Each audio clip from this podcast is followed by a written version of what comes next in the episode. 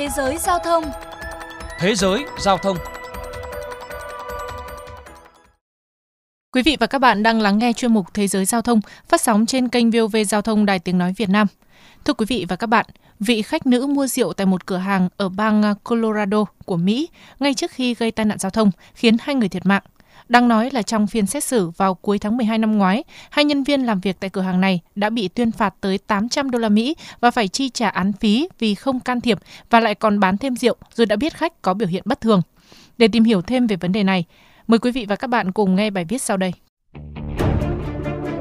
Ngày 30 tháng 8 năm 2019, bà Lindsay Ward đã mua rượu tại cửa hàng Breckenridge Market and Liquor Store, bang Colorado sau đó gây ra một vụ tai nạn giao thông khiến hai người thiệt mạng. Hai nhân viên làm việc tại cửa hàng này bị phạt tới 800 đô la Mỹ và án phí. Cả hai người này còn phải tham gia một lớp đào tạo quy trình can thiệp và viết thư xin lỗi tới gia đình nạn nhân trong vụ tai nạn. Ông Stephen Cava, phó trưởng lý tòa án số 5, Zubarua không tiêu thụ rượu mua từ cửa hàng đó, nhưng lỗi của hai nhân viên làm việc tại cửa hàng là không can thiệp và lại còn bán thêm rượu dù đã biết khách có biểu hiện bất thường.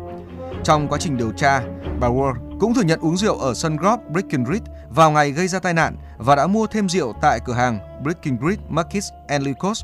Hai nhân viên của cửa hàng cho biết bà Ward có biểu hiện mệt mỏi khi mua rượu. Họ đã đề nghị đưa bà về nhưng bà từ chối.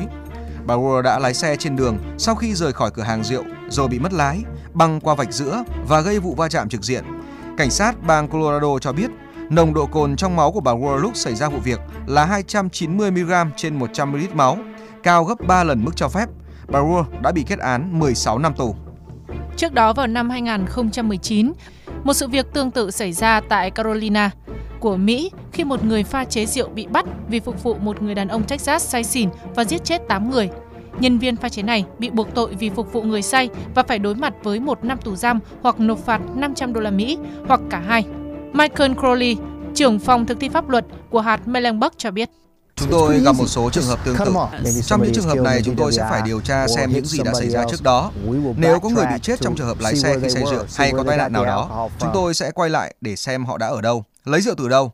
Chúng tôi sẽ kiểm tra các video. Đây là những trường hợp khó chứng minh, nhưng chúng tôi xem xét từng trường hợp cụ thể. Được biết, việc phục vụ một người say cũng là vi phạm pháp luật ở Bắc hoặc Nam Carolina. Luật này không chỉ áp dụng cho người pha chế mà cả những người phục vụ ăn uống, người bán buôn, nhân viên của cửa hàng rượu, thậm chí nếu bạn tổ chức một bữa tiệc. Theo ông Cowley, đây là luật vì thế bạn phải chấp hành và cho rằng cần đưa ra các khóa đào tạo miễn phí dành cho các nhà hàng và quán bar về cách để nhận biết và từ chối một khách hàng say xỉn. Bạn sẽ phải chịu trách nhiệm về việc đó, đặc biệt nếu bạn đang làm việc trong ngành dịch vụ thì bạn cần biết về điều này, đó là một trách nhiệm lớn.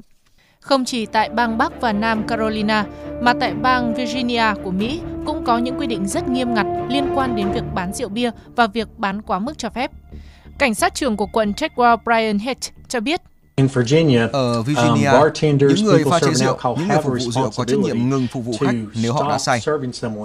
Ông Hayes cho biết, nếu ai đó đã uống quá giới hạn, đừng phục vụ họ bởi người pha chế và người phục vụ có thể chịu trách nhiệm nếu người mà họ phục vụ gây ra tai nạn do sự phục vụ quá mức của họ.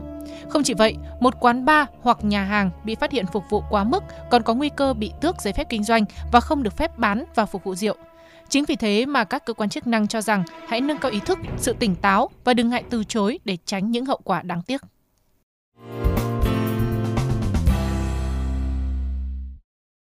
Còn tại Việt Nam, theo Nghị định 117 của Chính phủ quy định, phạt tiền từ 3 đến 5 triệu đồng đối với các cơ sở kinh doanh rượu bia nếu không thực hiện nhắc nhở hoặc không có biển cảnh báo đối với khách hàng về việc không điều khiển phương tiện giao thông sau khi uống rượu bia.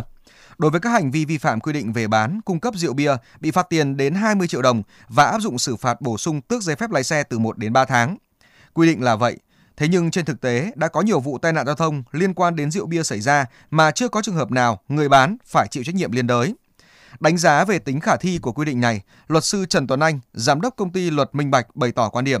Mặc dù quy định pháp luật đã có, tuy nhiên cái phương thức, cách thức để xác minh cái vi phạm hành chính, để xử phạt vi phạm hành chính thì lại hơi khó. Ví dụ với cái hành vi không nhắc nhở chẳng hạn thì rõ ràng là rất khó để chứng minh. Theo tôi đánh giá cái quy định pháp luật này nó nhằm hướng đến ý thức của chủ các cơ sở kinh doanh rượu bia cũng như là của người sử dụng rượu bia nhiều hơn là để thực thi cái việc xử phạt trên thực tế. Đến đây chuyên mục Thế giới giao thông xin được khép lại. Hẹn gặp lại quý vị và các bạn trong những chuyên mục lần sau.